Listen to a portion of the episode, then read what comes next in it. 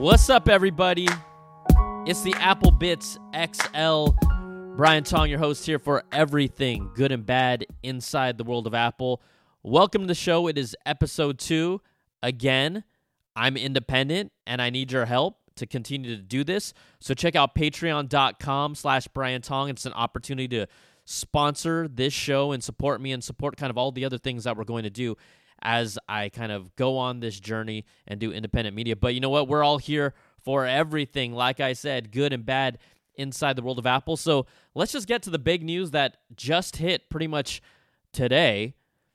Apple's revamped Mac Pro to launch in 2019. This is coming directly straight from Apple themselves after a report by TechCrunch got really an in-depth scoop with them to find out what is going on. Reporter Matthew Panzarino took a trip to the company's Cupertino campus and talked about look, the team responsible for revamping Apple's pro product efforts. Now, in this meeting, it included John Ternus, he's the VP of Hardware Engineering, Tom Boger, Senior Director of Mac Hardware Marketing, Judd Copland, Director of the Video Apps Product Marketing, and Xander Soren, director of the music apps product marketing. So they had hardware and software from their team in house. And right off the bat, this is the official word from Apple. This is what they said. Tom Boger said, We want to be transparent and communicate openly with our pro community. So we want them to know that the Mac Pro is a 2019 product. It's not something for this year. So there you have it. If you were hoping or waiting that they would get their butt together to even give us a tease of something at WWDC, which is coming around in June, that's not going to happen. Uh, you know, I think it's they need to take their time to get this right. They painted themselves into a corner with that trash can Mac Pro design that had a real tough time doing any type of real expansion. It was exactly the opposite of what pro customers wanted. But a lot of pro customers still were like, well, it's the pro machine. We're going to get it. But Apple clearly had backlash from it. Even internally in our offices, people were frustrated with the Mac Pro um, back when I was at my former employer. But what are they going to do now? How, how are they going to make this better? Well, first of all, I like the fact that it's completely ruled out any idea or any letdown from WWDC. Just get that out of the way. Apple did the right thing to say, hey, don't expect the Mac Pro to the new Mac Pro to come out anytime soon. Now, what they've also done with this product is they've built what they have called the Pro Workflow Team. And I think this is going to help them. And really, it's stuff that we don't see. A lot of companies have these types of teams that work with hardware and software to see how they come together. But what can help make this unique is Apple has been hiring award winning artists and technicians in either part time or full time capacities to really understand the workflows for creative professionals. Again, this was their bread and butter from the heyday years.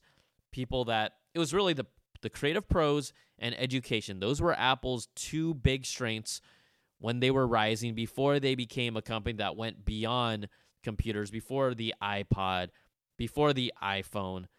Those were the two markets that they had on lock, and it helped keep them sustainable. So, what they've done now is instead of just going to engineering Macs and software to actually engineer this workflow, according to Tom Boger, to see where the bottlenecks are and how they can optimize that. And I think that's a great thing. Now, there were no details provided on the shape of the Mac Pro or any of the internal components that it might be included with it. But again, Apple says they're still planning on this to be a modular machine as announced last year. So those plans haven't changed.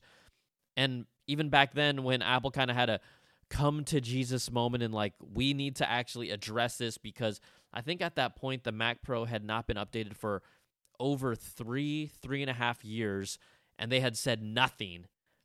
And it was getting to the point where people were outright complaining. I mean, I'd been complaining for longer than that, but it started to get this groundswell that Apple just couldn't ignore anymore. So that is what they're doing. Uh, Pro Display will also be in development alongside of this new machine. Panzarino, in his report from TechCrunch, says we're not likely to hear anything about the Mac Pro at WWDC. Um, and you can check out the full piece there. But that's the latest on the Mac Pro. What was also kind of cool is news related to just pro users. The upcoming Final Cut Pro 10.4.1 release will be bringing really multiple fixes, but two headline features, including closed captioning built into Final Cut Pro. This is this. I'll t- talk to a little bit about why that's a big deal, and also support for ProRes RAW. Now, this is coming a week or just before next week's NAB National Association of Broadcasters. It's 2018. It's in Las Vegas. You'll see a lot of where the industry is going from software to hardware. What are the no- new tools people are using? This is a big industry event. Final Cut Pro 10.4.1 will be available for download this coming Monday, April the 9th. And those two features I talked about closed captioning toolset and ProRes RAW. So, why is this closed captioning important? It is integrated directly into the software. You don't necessarily have to go through a third party service to do this and then bring back those files and put it back in a Final Cut Pro. It includes, according to this, uh, a, a complete set of tools for creating, editing, and delivering the closed captions. You can view them right in the viewer and export them as part of your video or separately as a standalone file. And this is important because a lot of times because our phones, our computers, are our connection to the world or connection for information, we can't always have the sound up full while we're watching videos, whether it's on social media, on Facebook, on Twitter, wherever.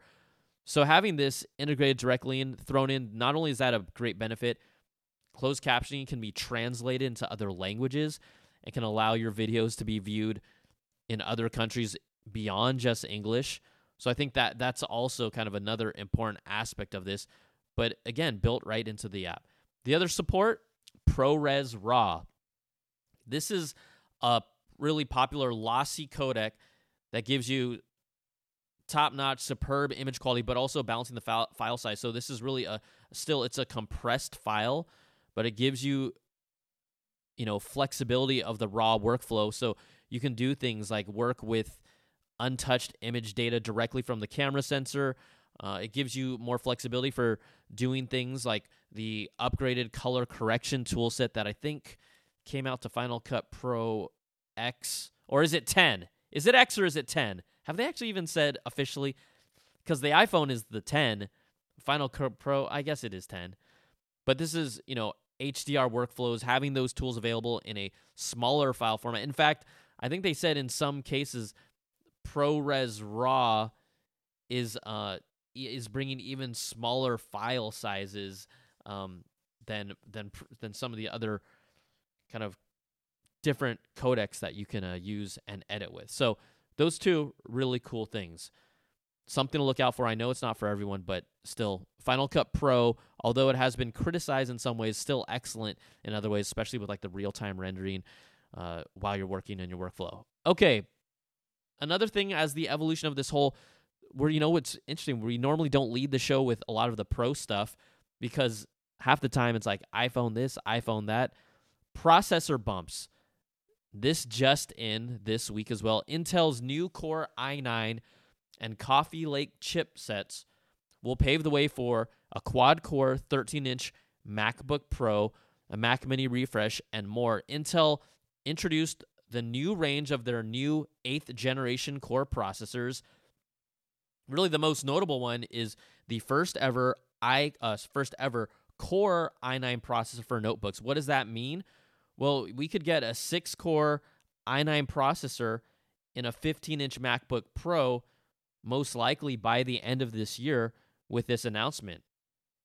That's that's pretty special. In addition to that, the thing, though, that there's always going to be kind of a caveat the processor set does not support DDR4 memory, right? They're still sticking with the same LP DDR3 low power, DDR3 RAM found in the 2016 and 2017 MacBook Pros. So that's going to limit the max RAM capacity to 16 gigs. So as a result, if Apple wants to bump up to really, you know, give it more umph, more power to bump up to 32 gigs of RAM, it would have to actually use DDR4 RAM, and implement a new controller with it. Uh, to but that's also going to have impact on battery life. That's what Phil Schiller said last year when people were complaining that if this is a pro machine, we want to be able to customize it up to 32 gigs of RAM, like we've seen in other platforms and other manufacturers. So the current Core i9 that there's that will be most likely in the 15 inch MacBook Pro by the end of the year, it will not support that 32 gigs of RAM. So that might still be frustrating for people. But let's be honest, if you're on the Mac platform and you've been using it, you're still going to use it. I don't hear people, you know, people kind of end up accepting it. Although, yeah, if you're a video editor, you're doing 4K HDR content, you want as much RAM as possible. Now, also, uh, we talked about this potential quad core 13 inch MacBook Pro that is part of this new announcement from Intel. Um, Intel's really laid this groundwork now for, let's look at this. The new future line for Apple's MacBook Pro would most likely be a 15 inch 6 core, a 13 inch MacBook Pro quad core, and then you could see these processors directly getting plugged into new Mac Mini and the updated iMacs as early as this year. We haven't really seen too much steam or too much momentum around the MacBook Pro updates yet, but you know, we also have segue nicely into this report from Bloomberg about Apple reportedly planning to switch to its own custom Mac processors as soon as 2020, uh, which could possibly make the 2018 and 2019 models the last before Apple transitions away from Intel. And let's talk about this. This is a report from Bloomberg. Mark Gurman, the man, my boy. The report says Apple plans to use its own chips in Macs from 2020, replacing Intel. The initiative is codename Kalamata. It's still in the early developmental stages, but comes as a larger part of strategy to make all of Apple's devices, including Macs, iPhones, and iPads, work more similarly and seamlessly together, according to people that asked to not be identified. Now, this would obviously be a blow to Intel. I, I believe Intel makes up roughly around four or five percent of, or sorry, Apple makes up around four to five percent of Intel's annual revenue, um, according to their supply chain analysis. Also, look, this report had effects. Intel shares dropped as much as 9% after it, and they could still abandon this or even delay the switch or transition this but it could be you know one of those moments because apple's clearly started to become a chip manufacturer they're not stopping anytime soon. They're putting their own silicone inside of their own products. Uh, we obviously have the iphone with the a series processors. Uh, we have they put in uh, the w1 chip in the airpods. So we have that. They also have the uh, M processor series inside of the Apple Watch. And what else they have? Um, I think that oh, even in the uh, recent what's it the years of my the MacBooks they have the T pro their own line of like the T processor inside of their Macs now that that help out as well. So there it it would all work in harmony if they swapped out the core processor to be an Apple processor from the start. Now, this also though is not it's not like it's an easy platform, uh, an easy switch or anything. This whole new larger initiative from Apple is what they are calling internally the Marzipan platform. And I don't know about you, but okay, I'm going to. Do you remember Mission to Marzipan? It was this amazing ice cream from Ben and Jerry's. It's like if you've ever been to IKEA, marzipan is that kind of like sweet almond paste uh, it, it could even be like molded for to be like on the outside of like a, I think there's like the princess cake or stuff like that. It is so good. I love marzipan. I don't know if I'll love this platform switch yet, but it is trying to get this mar- on this marzipan platform that makes again Macs work more like iPhones. Have them work together, allow them to use and run iPhone and iPad apps on Macs. Bloomberg had uh, reported that last year. So this is part of the kind of eventual evolution. But it's not going to be easy. Like, think about it.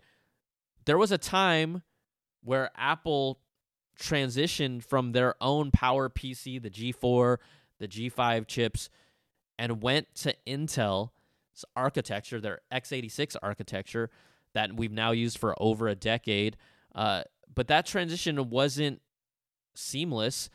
See, because, and there's going to be hurdles that come into play. First of all, look, ARM based processors, although they are super efficient um, in terms of actual raw horsepower, I mean, they can't, they can't come close to what you're getting from top tier Intel processors. And that's going to take time. It's not like you can all of a sudden make the fastest processor on planet Earth across the board for high end desktop use. It's just not going to happen. So maybe Patrick Moorhead, founder of Moor Insights and Strategy, talked about computationally seeing maybe a Core i3 or low end Core i5, something on the lower end for their entry level MacBooks. But it's not like they're going to jump and all of a sudden swap out all of their processor family at once. The other obstacle about this, let's talk about it. When you talk about hardware, you got to talk about developers, right? They're going to have to rework their apps for to make them ARM based versions of OS 10, just like when they had to transition from Apple to Intel over a decade ago. They're now having to go from Intel to ARM based versions. And that takes time. Like there's it's not like a flip of a switch that's easy or magical. Like they have to be recompiled. A lot of them had to be rewritten back then, and a lot of that is going to be the same. And unless you want a world where your the apps on your iPhone are truly your Mac desktop apps, like I don't want to be a part of that. No, no one wants to be a part of that. So it also kind of because you hear about this report, it kind of makes you wonder or maybe put you in limbo like should I upgrade to a new Mac? Like where do I stand with this? Should, should I basically wait for the new hardware, the new iMac Pro or the new Mac Pro that is going to be ARM based? Look, if I'm someone who is now like I said independent and creating on my own and I need a machine with the most horsepower, I'm not going to wait for Apple's ARM based chipsets because A, I don't think they're going to be nearly as powerful right out the gate. So if you're thinking about this, if you're in the field, if you want a high power machine, I wouldn't even try and be like, uh, I don't want to do this. I would at least, if you're gonna get something, at least wait till the new the new line of Intel based stuff comes out. But if you got to get one, I mean, you're still gonna get a whole lot of power. So just something to think about as this transition happens. All right, this episode is sponsored by you. That's right. Remember, I'm independent and we have so many people that I'm thankful for. Patreon.com slash Brian Tong. It's a way to support this show, to support this content, and continue to help me grow and get more content out there, more podcasts, more videos. I mean, we're starting from the bottom, and I just want to say thank you so much. So, again, you can go check it out at patreon.com. From there, you can support the show for as little as $1 per month, but I offer different rewards and you can bump up to different levels. I also have to say and shout out to my platinum apples for $100 per month Terrence McKelvey, Brandon Ledford, Gil Cabrera, and Andy Halverson. They're making it happen, but honestly, I want to say thank you to all of you. And please continue if you enjoy this and want to hear and see more from me. Patreon.com slash Brian Tong. All right, let's get to more news this week. The big, big, I think this might be the biggest news of the week. Apple hires Google's AI chief. This is a report from the New York Times.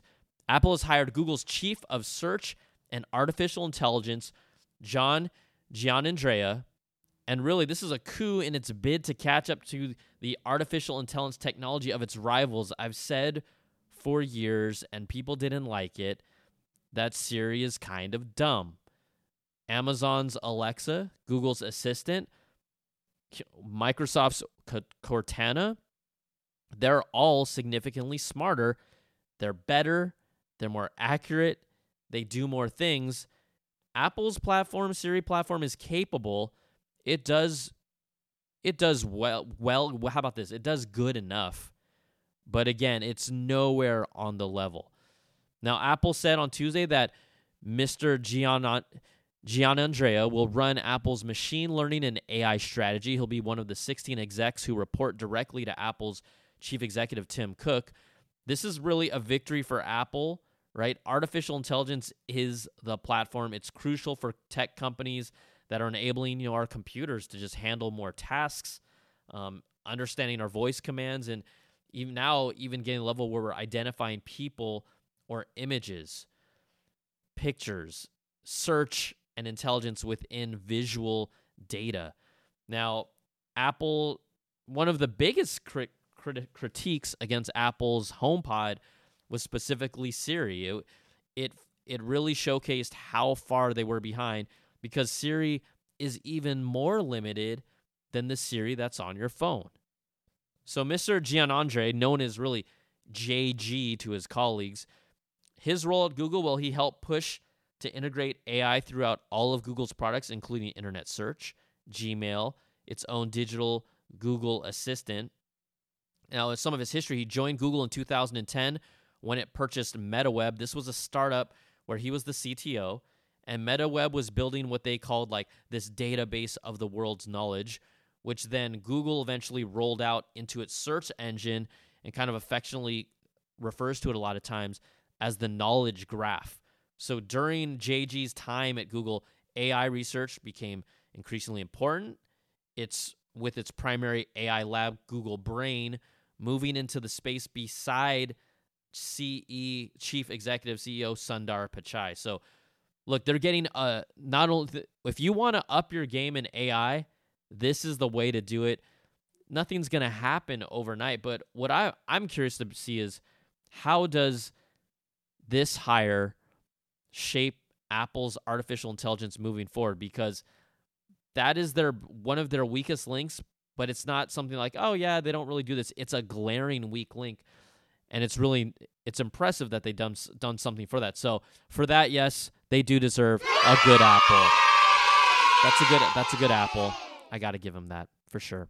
Now, the other thing though when you look at this is what actually happened to Siri, right? Like they had the jump on everyone, really the first digital assistant with the iPhone 4S in on a phone in 2011 and we talked about how nothing really happened, but while I was gone, while I was away trying to figure out what I was going to do next and how I could at least bring some content to the table while I ramp up, there was a story about from the information that talked about what happened. Now, there's some really interesting nuggets from here. They say, according to the report, the Siri project all went downhill after, you know, I don't, everyone's going to be like, okay, after Steve Jobs died in 2011. And they say that it marked the downfall because instead of continuously updating Siri so it would get smarter or faster, you know, just in general, one of the former iOS chiefs to Scott Far- to Scott Forstall, uh, one of his deputies, Richard Williamson, reportedly only wanted to update the assistant annually to coincide with new iOS releases. We know that's not how AI works. Google and Amazon continue to roll out update after update almost every two or three months. There's like some new hook or some new thing that they can do. Digital assistants need to constantly be updated. Well, Apple's strategy at the time was to only update Siri every year. Not only that, it was slow when it worked at all. So, Williamson, in the interview with Information, he does deny that, oh, that those accusations that he's the one that slowed down Siri's development aren't true. He threw it towards Siri and saying that it was riddled with serious bugs, and the problem lied entirely with the original Siri team, the actual team that built Siri. Now remember, Apple acquired Siri from Nuance. Nuance is working on their own voice assistants. Apple purchased Apple never came up with Siri from the start. They purchased Siri um, for $200 million, okay? And then they chose to shape it how they wanted to. Other problems, according to this report from the information, said when they were trying to layer new elements on top of Siri and new technologies, like they had problems doing it. For example, they wanted to do new search features with Apple's acquisition of Topsy in 2013. There's also natural language features from the Vocal IQ acquisition they did in 2015. But members of the Topsy team were reluctant to work with the Siri team that they viewed as slow and bogged down by the initial infrastructure. Now, they were all frustrated by this patching and this basically trying to like just keep it together on a by a single thread. Engineers reportedly considered starting over from scratch on Siri. Like they were they're like, "Yo, we don't want to do this. We're going to blow it up." And they probably should have. I mean, in hindsight, when you look at it now, they probably should have. Boom, just like that. They were so frustrated by all this patching, they literally considered of just scrapping it and rebuilding it from the ground up. That probably should have happened. Another part of this whole equation, which just shows how Apple didn't even really look at AI or Siri very seriously. Sorry, I had to say that. You know me, I'm kind of like punny and corny.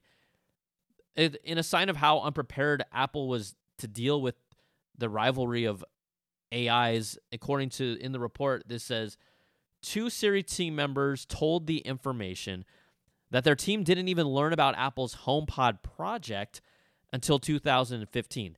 That was after Amazon unveiled their Echo in late 2014. One of Apple's original plans was to launch its speaker with no Siri whatsoever, according to the source. And you can see that. You can literally see how it's affected the HomePod and just how Siri in general has really been lacking. And so I hope that this, just for Apple Nation fans, the fanboys, you know, I hope that they make it better. I hope that they can take that next leap, but it's not going to happen overnight. This is the type of stuff that's going to take if they're really and if they're really going to blow up Siri, which guess what? If Gian Andre looks at this and says, this is not good enough. They're probably going to blow it up, which means it'll probably take them a year to a year and a half to rebuild their new AI, and it's not going to be easy. And it's what's going to happen from there. It's not like they're going to all of a sudden come out with an AI that is equal to Amazon's platform or is equal to Google's platform. It'll still be behind, but it'll probably at least be better than Siri. This this stuff is just going to take a long time to figure itself out. All right, in other news around the Apple world, again, one of my favorite products of the past year. Quite honestly, it it finally arrived. The Apple Watch. Huge fan, huge, huge fan of the Series 3. Apple's reportedly in talks with another supplier as it works to bring micro LED displays to future devices. Uh, Bloomberg had reported earlier that Apple was working on this, right? Building up their own micro LED displays, uh, joining forces with Taiwan Semiconductor Manufacturing Company. That was according to a recent report. Even potentially aiming to introduce its first panels later this year, but we'll see if that goal happens or not. But Apple is looking to add a new supplier to the supply chain, Taiwan's PlayNitride. It's gained approval to invest 17.1 million in a new micro LED production facility and it looks like Apple could be one of its customers. What is the most likely product for new the new the first micro LED display? It would most likely be the Apple Watch and iPhone because they're power efficient, the displays are brighter than traditional OLED displays and almost immune from burn-in. And we've seen multiple reports point to the fact that Apple wants to get into micro LED, and this is just a natural step. So we'll see how that plays out. We also had we also have some follow up from last week. iPad, the new Apple Inc. Incorporated iPad. This is the headline. Is way faster than nearly any, not sorry, any, way faster than nearly every Chromebook. So what they did is they ran the Geekbench 4 browser to compare the A10 Fusion processor inside of the new 6th generation 9.7 inch iPad and compared it to the Pentium N4200 it's in a single core performance. This is, you know, part of like Intel's Celeron processor family that is really their lower end processors found in entry level notebooks, but found in Chromebooks because this is honestly a good enough processor for Chromebooks. The A10 Fusion is nearly 2.3 times faster. It also beats the Pentium by 23.7% in multi-core performance. That's a huge gap if when you look at that across the board. Also in graphics performance, the A10 Fusion dramatically outclasses the Pentium N4200. In the popular 3DMark Ice Storm performance test, Uh, the Pentium N4200 achieved a graphics score of 27607. Okay, remember that number 27607. While the A10 Fusion achieved a whopping 62829. More than doubled it from graphics performance. So, yeah, it's a beast. But does it really matter? Does it really matter that the iPad is this much faster? Because really, Apple has lost its footing in the classroom. And even again, my first raw take from that in last week's show about how they're behind, about how this doesn't help them, specifically with price. We're talking about 299 for an iPad, uh, at least from the education standpoint, $89 for an Apple Pencil, and then the fact that you've got to learn all this new software to to teach it, to run it in your classroom. It's not an ideal situation financially. Now, the Wired did this really cool story about how Apple lost its place in the classroom and threw out some really cool stats to kind of give you an idea of the landscape of how this has completely changed. Now, think about it, what I talked about. Apples were everywhere in classrooms. They were donated to schools by the thousands uh, around the 80s. And uh, yeah, like 80, 80s is really kind of some of the heyday of Apple in, in education. And they wanted to bring a device into every school in America. Now, Apple's last education focused event happened in 2012.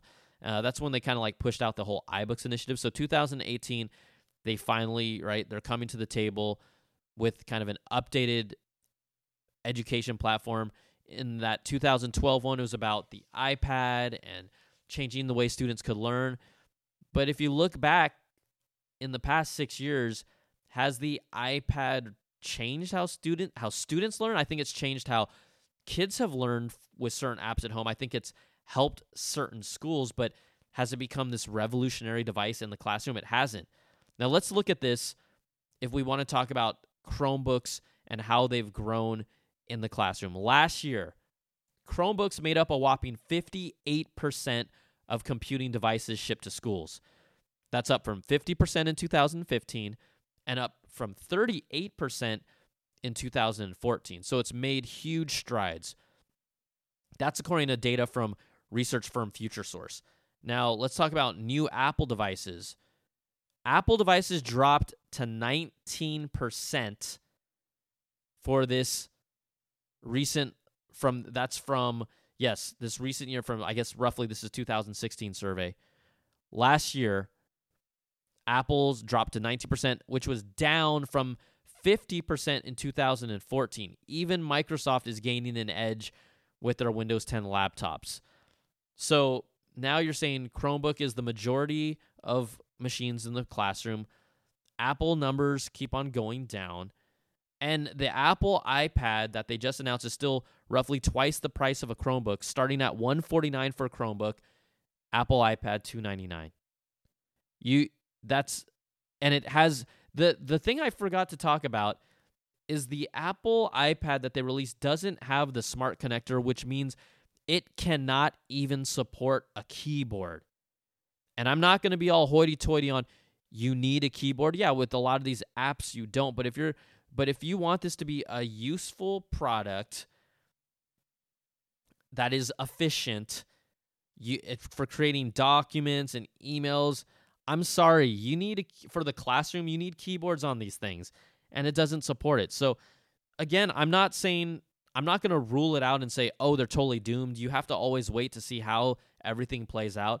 Typically, you know, my first gut instincts and gut reads on these things tend to play out. You know, everyone was so excited about the touch bar on the MacBook Pros. I'm like, I'm not going to use that, and I think it's actually it's more frustrating. And now a year or two later, people like, oh, I don't really like the touch bar. I'm like, yeah. And I haven't been around everything, but you can sometimes you can just see like, is this really practical? And I just don't see it being practical for iPads at 299 to potentially take over the classroom. Teachers bandwidth of what they actually have time to do and how much time they would have to add on just to learn how to use these properly Apple saying, "Oh, teachers, you can create more engaging lessons by creating uh, interactive lessons for your kids on an iPad." That's not to happen. It's just not. So we'll see how it all plays out. But again, it's a daunting situation. Uh, we'll check in in a year or two. We'll see if Apple nails down any deals that clearly show that a school district is willing to put down millions, roughly billions of dollars to support an iPad initiative at their school. I don't see it, but we'll see. LA Unified tried and that fell through. It didn't work out, and that was kind of one of those signs where school districts are like, "Ugh, I don't, I don't think we should do this. We're not ready for this." Chromebooks are already ready to roll. They have the Google suite of apps. People, kids are using Google apps all the time already. It's it's like in their DNA, much like in the '80s, the Apple platform was in their DNA, and then it led to them making different purchasing decisions. Another little update iOS 11.4 Apple has seeded the beta to developers as well as the public beta. So if you're one of those people and you want to try it out, you can. What I found interesting here is remember, iOS 11.3 was released recently. It removed AirPlay 2, it removed messages on iCloud. But in this beta for 11.4, both AirPlay 2 and messages on iCloud have returned which could mean that we will see those two features once 11.4 is rolled out officially. Remember AirPlay 2 offering a potential stereo sound for the HomePod as well as multi-room audio and then messages on iCloud allowing you to if you want to sync your messages on all devices real time. All devices. Think about that. And finally, just to wrap things up, uh, kind of a cool little fun patent that Apple is working on, or at least a revealed story that Apple is working on. It's a patent application.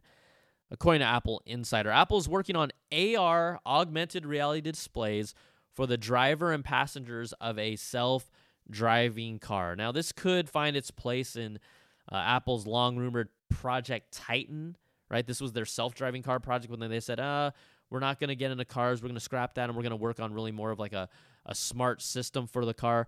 But they're considering ways to use AR to show information about the road ahead, including things that are out of the driver's vision.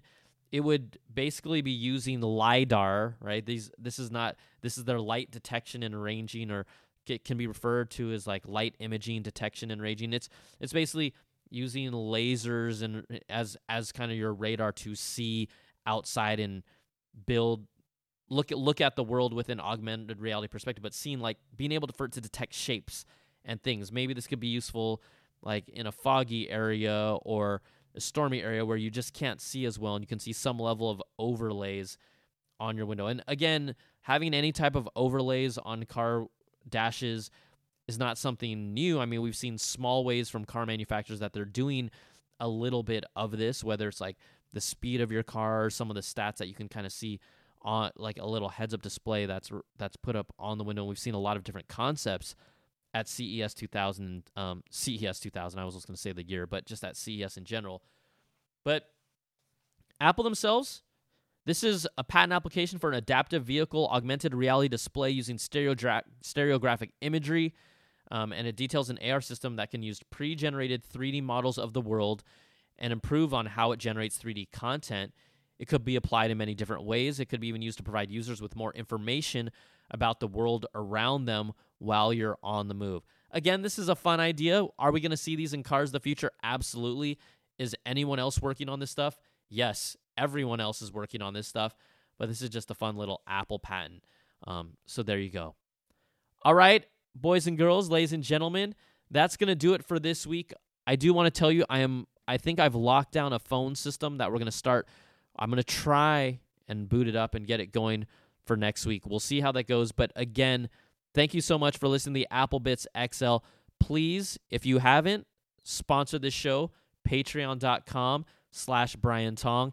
In addition to that, on iTunes, on the podcast app, app, we start off with literally 72 five star ratings and not a single one below it. And that helps elevate this show. So if you're listening to this, tell a friend about it, but also give me give me those five stars because Apple Bits Nation, we're we're building up now. We're coming up strong. So thanks so much for listening. Uh, we will see you guys or talk to you guys next week with everything good and bad inside the world of Apple. I'll see you next week. Take care. Be safe. Peace.